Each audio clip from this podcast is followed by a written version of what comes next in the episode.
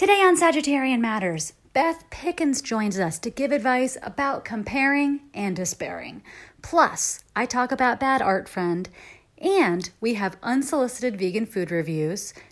And Michelle Tea joins me to talk about a coffee drink that will fill your mouth with rose petals. Stay tuned.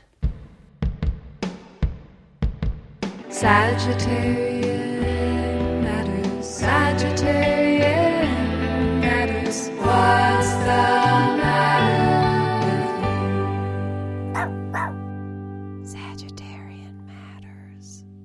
Hello from the Sagittarian Matters Social Distancing Studios in Los Angeles, California.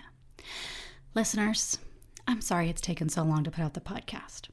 If you ever read zines in the 90s, anything after episode one, or sorry, issue one of the zine included an apology from the writer. An apology, you know, delivered either like, please forgive me, or like, fuck you. But the apology would always be like, sorry, this is late. And then it would go on for a few pages talking about why the zine was late, as if people had been waiting on pins and needles. I'm here to say, sorry, it's been a long time since I published a podcast. I'm doing my best. And we love the podcast. Producer Chris and I love it. We're not going to stop. We have a trillion unsolicited vegan food reviews for you, and I'm happy to be with you today. Before we get to our guest, before we get to advice, before we get to unsolicited vegan food reviews, I need to talk to you about an internet saga that I was following last month. Well, by the time you listen to this, it will probably be November. Most of October, my brain was taken over by Bad Art Friend. I had some spare time on my hands. I went ahead and read the entirety of Twitter. I finished Twitter. I finished the internet. Um, and now I'm here to tell the tale. Okay, here's how I did it. Here's what happened.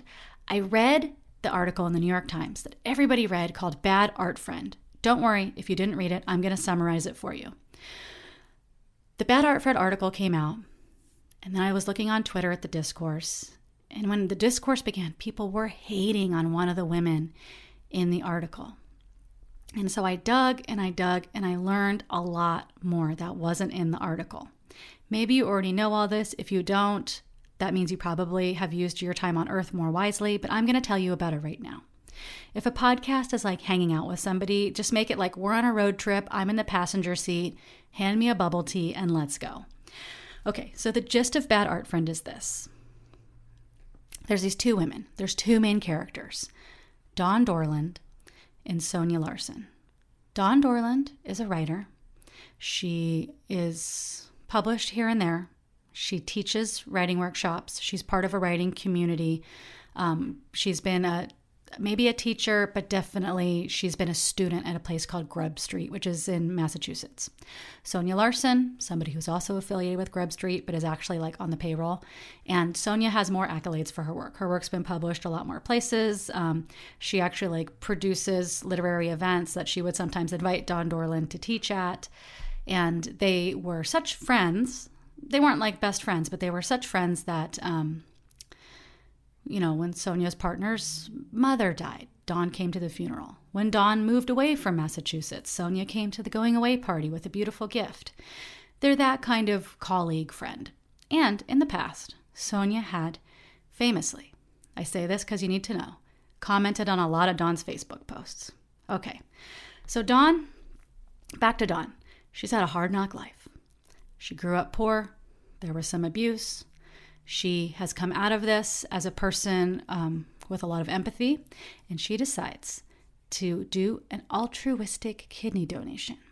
What that means is that you're not giving a kidney to anybody you know, you're giving a kidney to a stranger. Here's something I learned about. It's called kidney chains. And I hope, if nothing else comes of this, that people know more about kidney donation and maybe a friend of a friend of a friend gives a kidney. Awesome. Okay.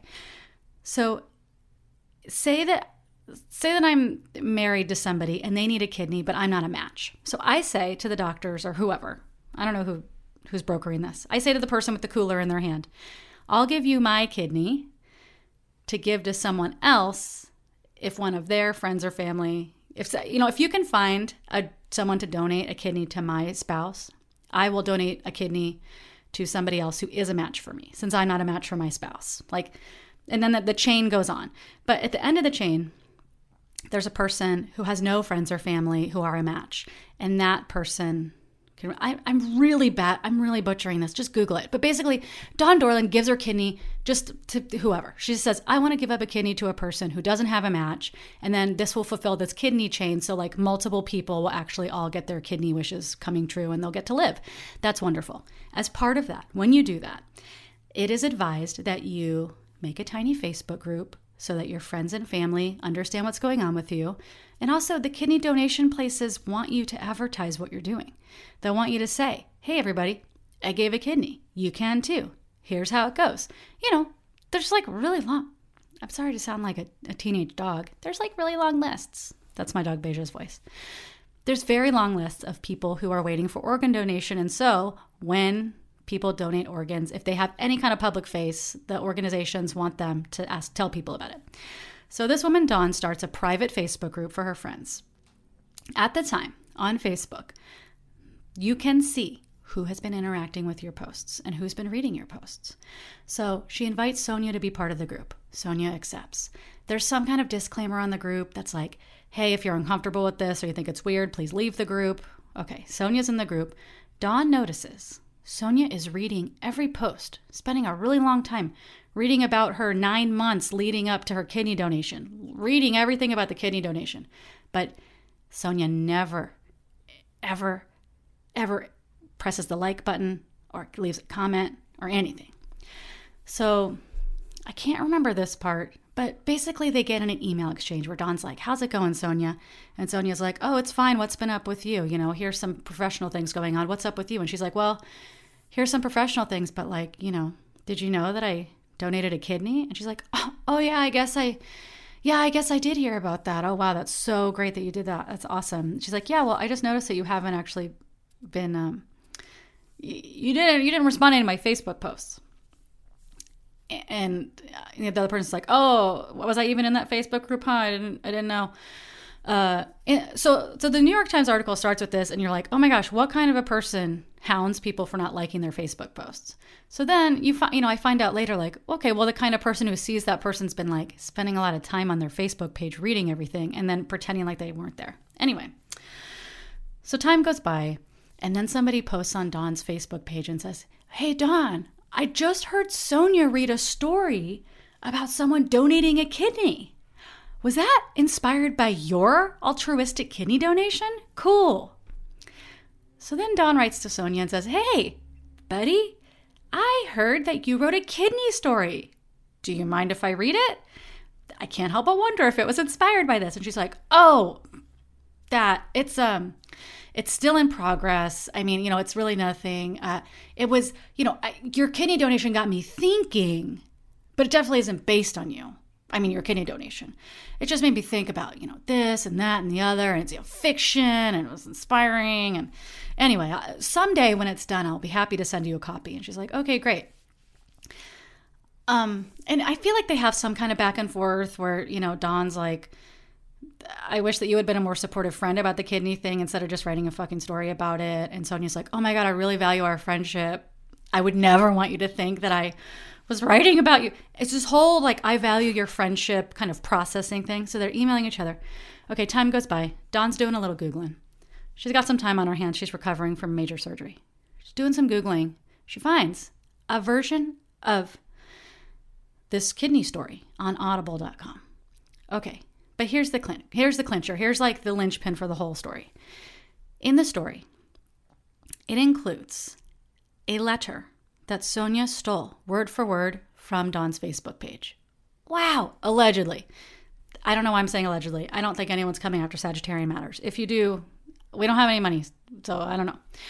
Okay, so on the Facebook page, Dawn had posted a letter to the donor or to the, the recipient of the kidney, like the person at the end of the chain who has nobody to give them a kidney. It is advised that when you're giving a kidney, you send that person a letter that's basically like, hey, it's okay that another human being is cutting up their body so you can have part of it. I swear I really wanted to do this. Here's the reasons I wanted to do it. You know, I just think like there's like some psychological process by which the the donation places want you to you know communicate with that person not like we're going to be pen pals for life but like i'm communicating with you that i'm making this donation of my own free will and please enjoy it have a great time with this kidney she posted this letter it's very earnest it's very earnest it's very like you know so in the parlance of the internet some people would call it cringe i call it like just what you fucking do when you're giving somebody when you're going through this major surgery and someone's like uh, on the precipice of life and death i'm sorry things get a little earnest the, the letter is basically like I had a hard life. I have so much empathy now. This was a really hard process, but I kept thinking of you and I wanted you to have this kidney and all this stuff. So Dawn listens to this story and it has her same fucking letter word for word in it. So she's like, Hey, Sonya, what's up with this? And anyway, and Sonya's like, Oh, what? Um, so Dawn gets a lawyer and Sonya gets a lawyer. I'm sorry, Dawn doesn't get a lawyer yet. Dawn starts like this kind of not a smear campaign, but she's like, Whoa, I've been plagiarized by my friend who's not acting like a great friend right now, who actually I gave her the opportunity to leave the Facebook group and she didn't. And so Dawn starts calling all these different places, like calling Grub Street and being like, Hey, this person plagiarized me and calling book festivals. This person plagiarized me. It gets picked as like Boston's like one story, whole city. Like the whole city's gonna read this one story and she like calls them up and she's like, "Hey, that story is plagiarized." And then they're like, "Sonya, was this plagiarized?" And she's like, "Whoa, maybe I was inspired by a couple lines." And anyway, so when Dawn wrote to Sonya and was like, "Hey, did you steal my my letter or my story?" Sonya was like, "No, what are you talking about?"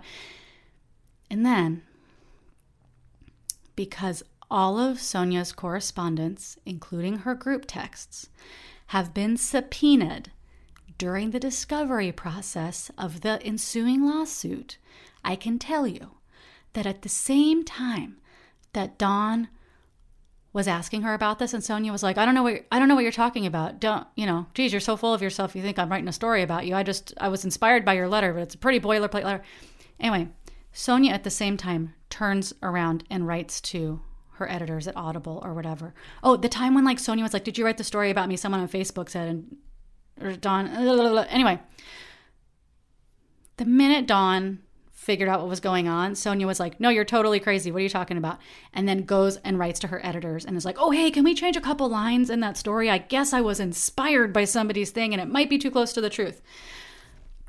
Sonya's also part of a writers group called the Chunky Monkeys.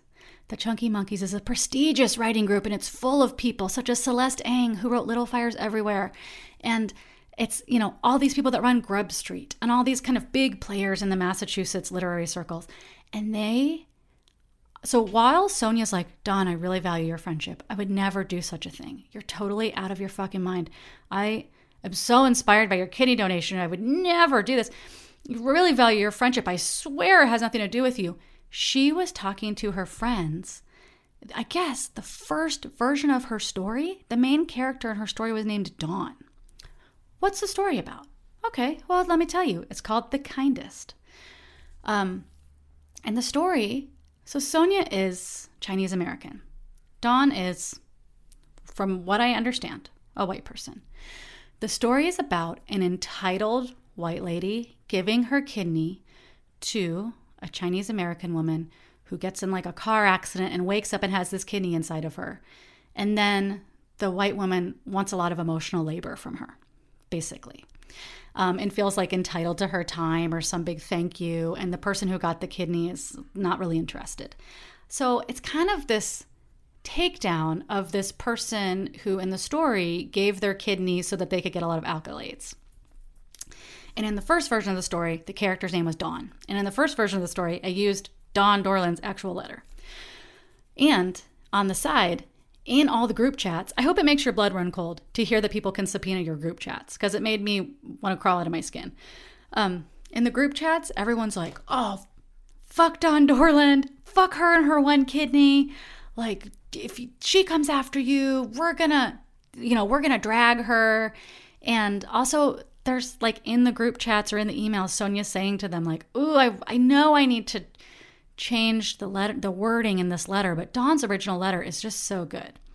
Meanwhile, she's telling people, I didn't I was just maybe inspired. Maybe I jotted down a couple lines, but I didn't copy it. And she's basically telling her friends, I copied it and now I don't want to change it. Anyway, so Dawn is like, oh, and then Sonya ices Dawn at some event. So Dawn calls her bosses. So Dawn's like calling all these people that Sonya's involved with professionally and saying, like, this is plagiarized. And then Sonya gets a lawyer, and the lawyer's like, Dawn, you got to quit harassing her and fucking with her career. And so then Dawn gets a lawyer, and then this is discovery process happens. Um, that's the whole deal.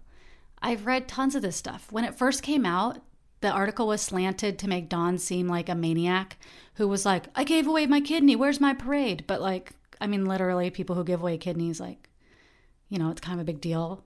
The kidney donation place is like, yes, we're going to have a parade. Please come to the parade so people know about kidney donation. Um, the, so after the article came out, some prestigious authors, whose names I shall not say, started posting on Twitter like, did she even give away her kidney? Maybe it was Munchausen syndrome. This person is a stalker. This person is is so terrible. Poor Sonya. And then more information started coming out and the tide started to turn and people were like, "Sonya, what's up with you?" I, listeners, have listened to multiple of Sonya's short stories now. I have read the original short story. I have read the court documents.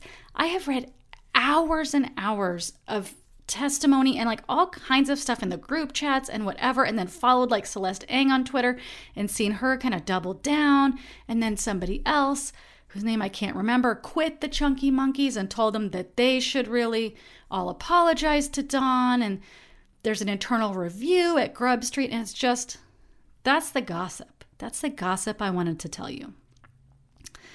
Um, yeah, that's the gossip I wanted to tell you. The hottest take, I think, that came from this before more information came out was somebody was like, you know, it just makes me really think about how white people will use proximity as a way to assume more closeness with people of color or affiliation with them than actually is reasonable. And, you know, oh, because when it happened, Sonya was like, Dawn's not my friend. She's barely a friend. I barely know this person. Why would she consider me a friend? Um, anyway, that's the story. This has taken 16 minutes. I hope you've enjoyed. If you have any hot takes about this, anything I missed, anything I forgot to say, feel free to call it in. Um, I thought about having the person who did the Twitter account Kidneygate on the podcast to talk about it. Honestly, they went kind of hog wild on somebody who started screen grabbing their screen grabs without attribution. And so I just had to kind of back away from the whole thing. But I finished the internet, I finished Twitter, and thank you for listening. Have a wonderful day. And I guess uh, call your friends who you're in a group chat with and have them all take a vow that all of you will delete your group chats on your cloud or anywhere you have them, maybe once every couple weeks, once a month. Because this stuff coming up that people thought was between friends was ugly. Have a great day.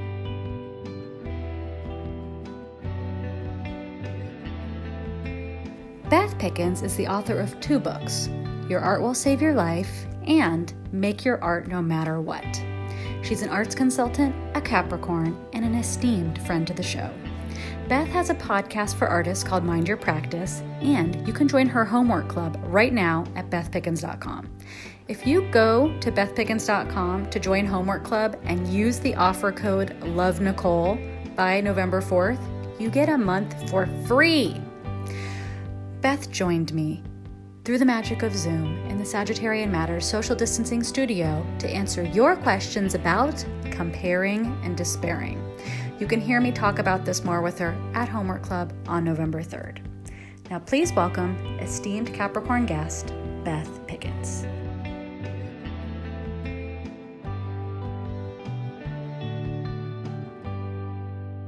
Beth Pickens, welcome back to Capricorn Matters. Ugh, my home away from home.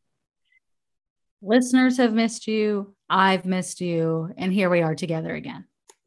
It's my only real safe place is Capricorn Matters. This is your safe place. This is the place for the Cap- a Capricorn to be. Dear Beth and Nicole, I know you say compare and despair. How do you strike the balance with being happy with what you have, such as compensation at work, while knowing you are also exploited slash being paid significantly less than your colleagues? Basically, how do you strike the balance between advocating for equity slash against exploitation and also feeling gratitude for the aspects of your life you really appreciate, especially when it's complicated by being in a really competitive work field? From comparing in Calgary. Mm. Well, I think there's there's a few different things going on in this really great question, and I thought first I want to talk about this this concept of compare and despair, which I think you and I probably heard from a from a similar spiritual program that we we run around in, and and compare and despair. Probably it's self evident, but it's like what happens when we compare somebody's exterior to our interior? It will never measure up. We will feel a lack when we look at someone else and project what they have and what that must feel like and compare it to how we feel then we're kind of doomed to a really negative emotional and cognitive thought pattern, cognitive pattern, emotional landscape. That's what happens with compare and despair.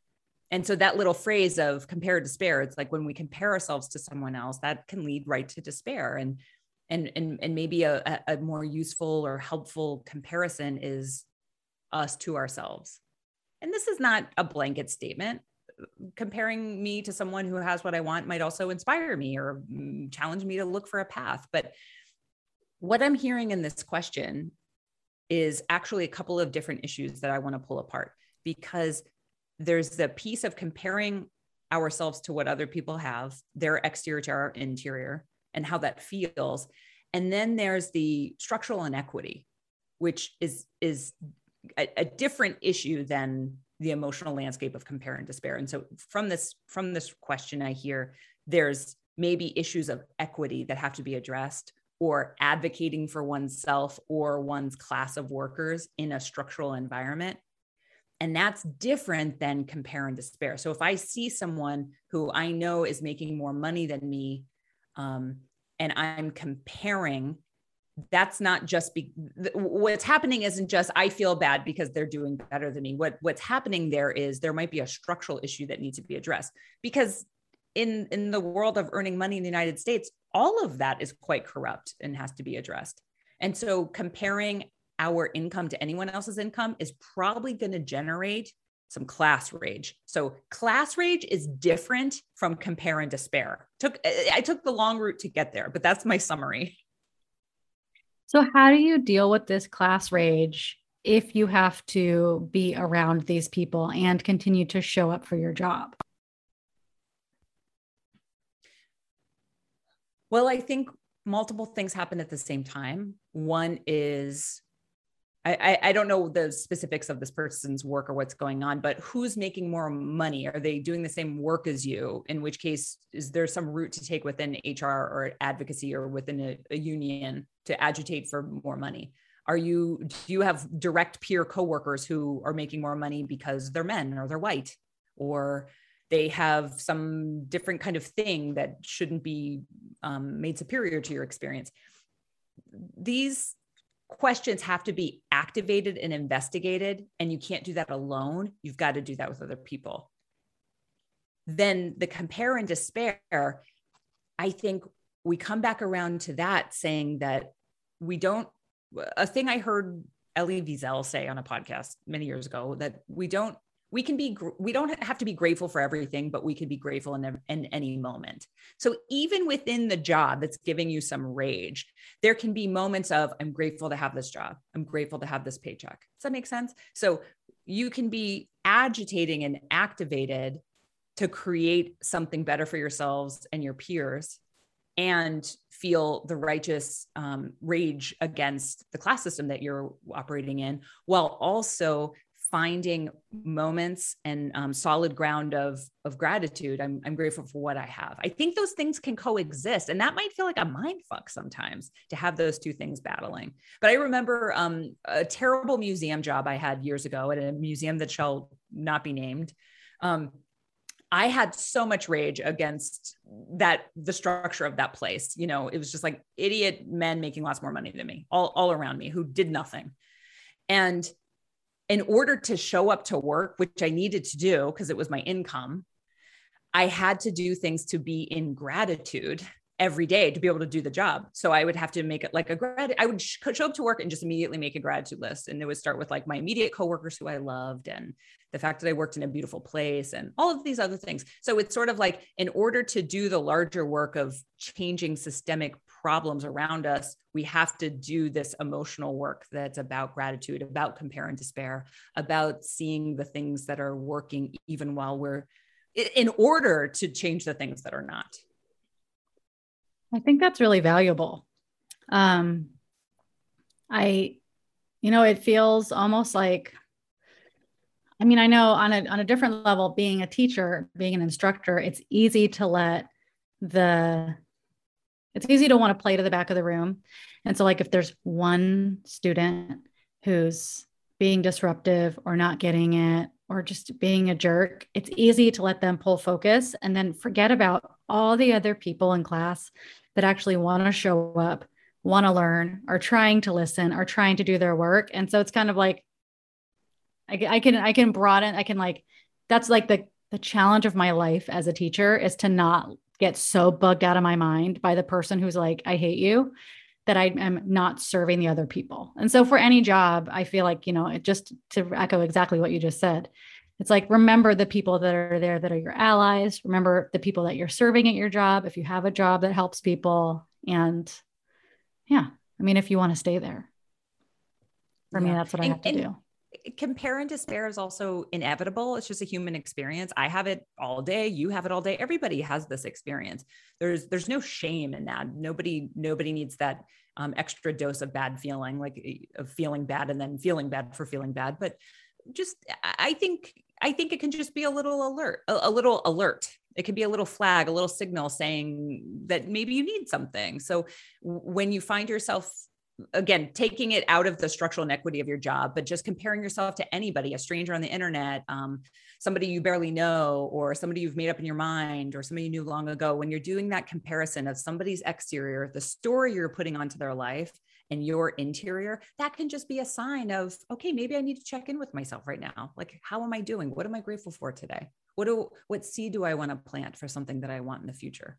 Yeah. And I can tell you from my line of work and working with artists and consulting with artists for over a decade, thousands and thousands of hours, you have no idea what's going on in people's lives. I do because they tell me. And the exterior, certainly the social media exterior, but also the lived walking around town, being out in the world exterior, does not betray what's actually going on in people's lives very often. Yeah. We're going to talk about this, Beth, together November 3rd at Homework Club.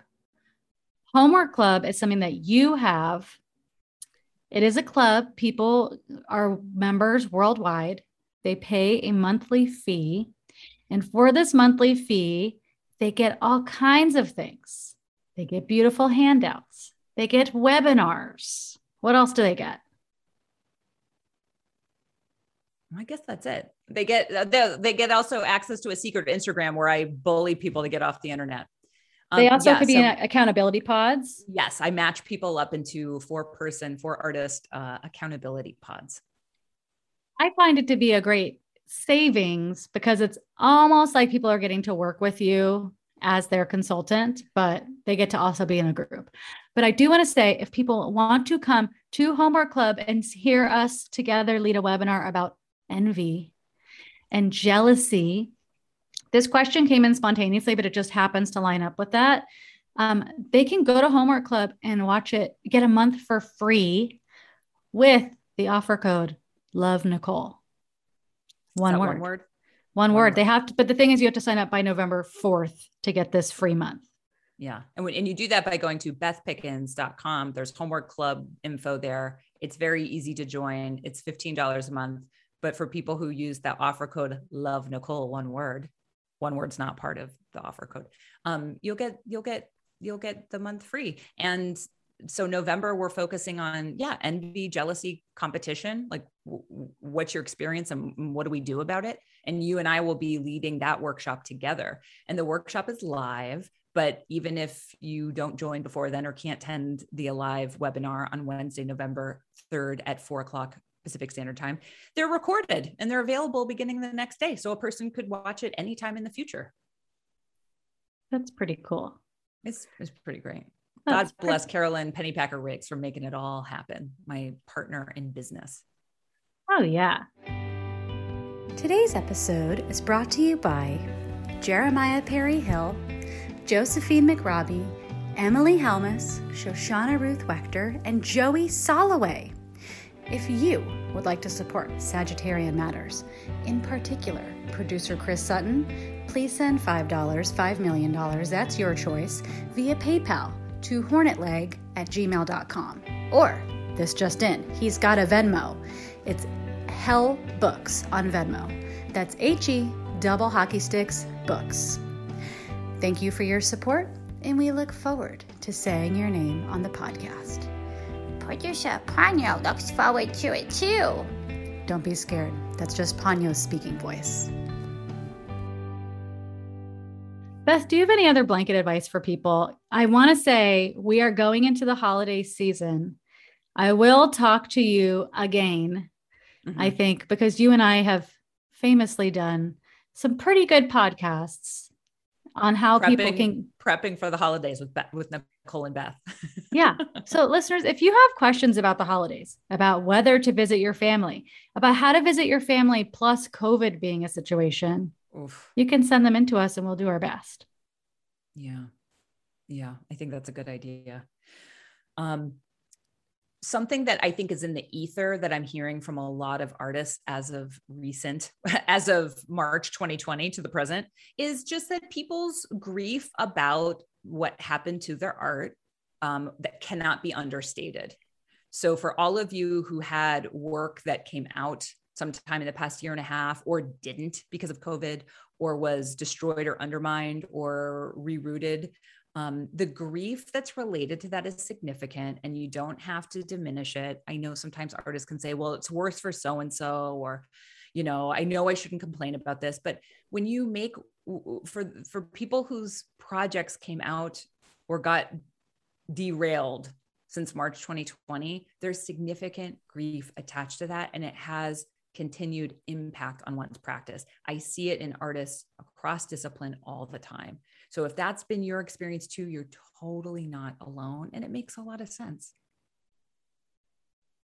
That's nice. I feel, you know, it's weird. Like I have this feeling, I'm like, oh, well, now the world's opening up and things seem a little bit better. And then waves of pandemic grief are still hitting me mm-hmm. as we We're- go. 'cause- Yeah, we, I, I mean, I, it, it seems reasonable to say that everybody alive for this, we're going to be affected by this for the rest of our lives. Like every this generation of people who's alive for this particular pandemic will be emotionally, logistically, physically, um, financially impacted for for the rest until all these generations die out. Like this is a global phenomena and we don't know how to live through global phenomena because we don't do that very often we're we're all gonna be like people after the depression who are eating their belts, the shoe leather, like or like their shoe leather, except for it's gonna be all of us just collecting toilet paper for the rest of our lives. you know what's so funny is i noticed that i thought that was to be me and it disappeared immediately. As soon as toilet paper was readily available again i never thought about it. And i was sure i was going to be a person who every time i went to the grocery store i just bought like a 12 pack no matter what and just had a wall of toilet paper somewhere in my home. I never it didn't stick isn't that weird That is weird. I mean, it didn't it didn't stick for me either. Well, Beth, thank you for coming on the podcast. it's always an honor and a privilege And I want everybody to know during this Zoom part of the time, I have been wearing a fedora.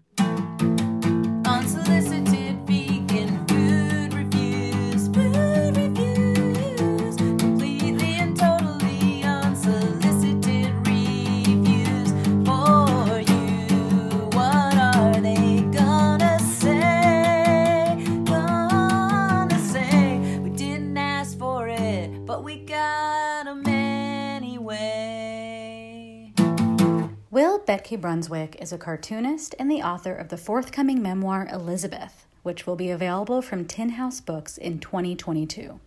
You can find Will and Will's excellent comics on Instagram at Trans Boy Comics.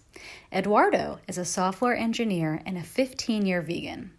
Both of these lovely humans live together in Colorado with their dog, where they taste many vegan foods. Now, please enjoy their unsolicited vegan food review. All right, we are reviewing cheese spread alternative Boursin. Boursin? Do you know how to pronounce it? Bors- Borson? Boursin. Borson? Dairy free garlic and herbs. Uh, it's made with follow your heart, but it doesn't say if it's follow your heart like cheese or follow your heart what, but okay. And we got it at Trader Joe's. Yeah. Um, we're gonna have it on a cracker. Texture is very firm for a cheese spread. When I opened it, it had this like glossy look, and then I looked at the ingredients and it said coconut oil, and I was like, oh yeah, you can tell that's made with coconut oil.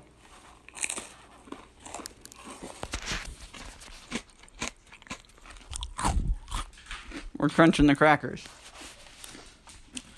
It's good. I love garlic stuff. I Um, don't like garlic stuff. It's the kind of thing that would be like great on toast to make it like a garlicky toast. I think that there are way better cheesy spread things out there made by other brands. This one's too firm. It's like both firm and kind of soft and crumbly at the same time. Yeah, the texture is not like super duper creamy. Zero percent creamy. And yeah, I'm not that into it. But um, you know, I appreciate a dairy free option. Like if this was at some sort of event and this was like on a cheese and crackers board, I would definitely eat it. Yeah. Like I feel like I can finish this. I don't know if I'd buy another one though. Oh, yeah, I definitely wouldn't. Um, yeah. Thanks a lot, and we love you, Nicole.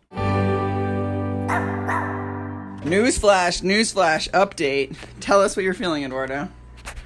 After having more of the garlic and herb boursin uh, cheese alternative spread, it is growing on me and I really like it. And I think I would get it again, especially if you, I start thinking about it like uh, in terms of a garlic butter that I can spread on like little toasts. It's so good. Yes, I will quote Eduardo as saying a moment ago, I love it. So, updated, uh, unsolicited vegan food review. Hello, listeners. I'm here today trying something called Simulate Chicken Nugs, N U G G S, spicy. There's a beautiful photograph of a chicken on the front. It actually looks like a rooster. And a white person's hand holding a chicken nugget towards the chicken. What does this mean? Unclear. These are plant based nuggets. Okay, because of the new fancy packaging, and I this is I think this is the same people that made not milk. Because of their fancy packaging, it it makes me feel like they think they're innovating on something. So I turned it over to look at the ingredients. There's no innovation in using wheat protein and soy protein concentrate and breadcrumbs for a vegan chicken nugget. Boca Burger has been making chicken nuggets for a hundred years. Quorn, well, theirs aren't vegan, so I've never had them. But I mean, all it's just it's so weird to me that this place is like, we're a new, fucking awesome brand with cool branding. Get ready for our simulated chicken nuggets. Can you believe it? And then it's the same. It is the same ingredients as every single bag or box of chicken nuggets you're gonna find in the frozen section. I sat because everybody knows I don't my my body doesn't, you know, jump for joy over wheat. I sat in the frozen section and read the back of every single vegan chicken nugget or vegetarian chicken nugget and they all have wheat protein as like their second first, second or third ingredient. So, why does simulate why is simulate act and acting like they created alternative milk, like they created chicken nuggets? Unclear. Anyway, um, so I came home. I put these at 425. There's no other awesome copy about what's happening in this. There's just the awesome picture of the chicken on the front. Um, you know what? I made these. I got the spicy kind. I put them at 450. I don't know for how long until I could smell them. And um, their coating is nice. It is spicy and it is kind of firm and crunchy. Here. A little bit firm. The inside is nice. It's just it's just a chicken nugget texture, which isn't rocket science. I am going to try the Impossible Chicken Nuggets and tell you how that goes. They are now exclusively at Fatburger. None of these people are sponsoring me. I'm just purchasing these things out of pocket so I can tell you about them. Um, is there anything weird in the ingredient list for these chicken nuggets? Ancho chili peppers, that's pretty fun. Dehydrated red bell pepper, sure. That's pretty much it. Um, anyway, these are totally fine if you get them. If you want chicken nuggets, these are a totally fine, totally reasonable thing to get. Um, you'll enjoy the packaging or not. Depends how you feel about animals looking at a simulated version of their body. And uh, yeah, I chop mine up, I put them on a salad, and now I got to eat the salad. Thanks for listening. Michelle Tea, we're on the corner of a busy street. Here we are in Burbank, California. Yep. And we're having this um, insane drink called the, what is it called? The Lovely Creature? Something like that. And it, it has rose petals, maybe cardamom, Yes, cardamom and then rose. And then, rose syrup. yeah, and then edible glitter. As well as oat milk and, of course, espresso. All right, let's try it. Let's try it. It smells like rose. There's rose pet- glittery rose petals on top of It it. legit smells like something I would wear on my body.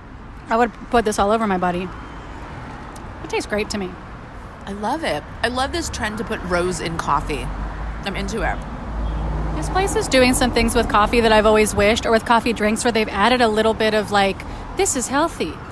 This has some herbs that are going to stimulate your blood. Like they have a beet latte here that doesn't have any coffee in it, but just like has the feeling of you're drinking coffee, but it has beetroot and a bunch of chai kind I of things. like health tonics. yeah, Oh, that's cool. but like health tonic lattes. Wow. I'm into it. I'm also into this giant pastry that I'm get I'm eating that has like a like a caramelized sugar base. Yum. It's insane. It looks like a giant bouffant hairdo. It is. You're eating a bouffant hairdo, and I have this like chocolate brownie cookie you got me with sea salt on top, and it's perfect. Exactly what you want it to be. It has crispy edges. It's like you know, gooey on the inside. I do want to say that you are drinking an iced drink, and so you got a straw there. Um, and I'm drinking a hot drink, and I, I took my little lid off so I could see how pretty it was. They actually made a little heart on top of it, but I'm I'm getting the rose petals in my mouth. You're spitting them out. I am sort of like chewing them a little bit and then like spitting out a wad of rose petals onto the sidewalk. This was an unintended aspect of the rose petal garnish. I mean, they're edible. I can eat them. I did swallow a, a few of them, but then I'm like, I can't tell if I want to spit or swallow. It happens. You sometimes you just don't know. you don't know. It's like, are you supposed to keep them in your cheek like a baseball player? and just to have them all day. I have to say, I, I don't enjoy a floral sorbet. Don't try to give me that. I love a floral sorbet. Fuck that. You know why I, I'm so mad about it? It's because people will put it there instead of vegan ice cream, and they'll be like, "This is just as good as ice cream." So then everyone's eating creamy ice cream, and they're like, "Here's your perfume."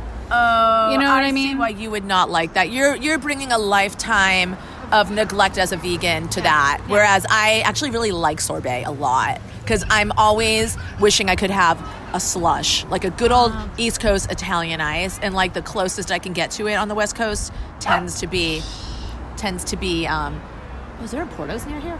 It tends to be a sorbet. That makes sense. I think if I wasn't coming to it with as much scarcity damage, I would have a different idea about it. But sometimes it's the only thing, and it's like dandelion, armpit, or I don't know. It's just like a weird flavor, and I just want to have a standard flavor as an option. Yeah, So then I can sense. feel like I'm choosing it, and like I'm not getting forced into the weird sorbet.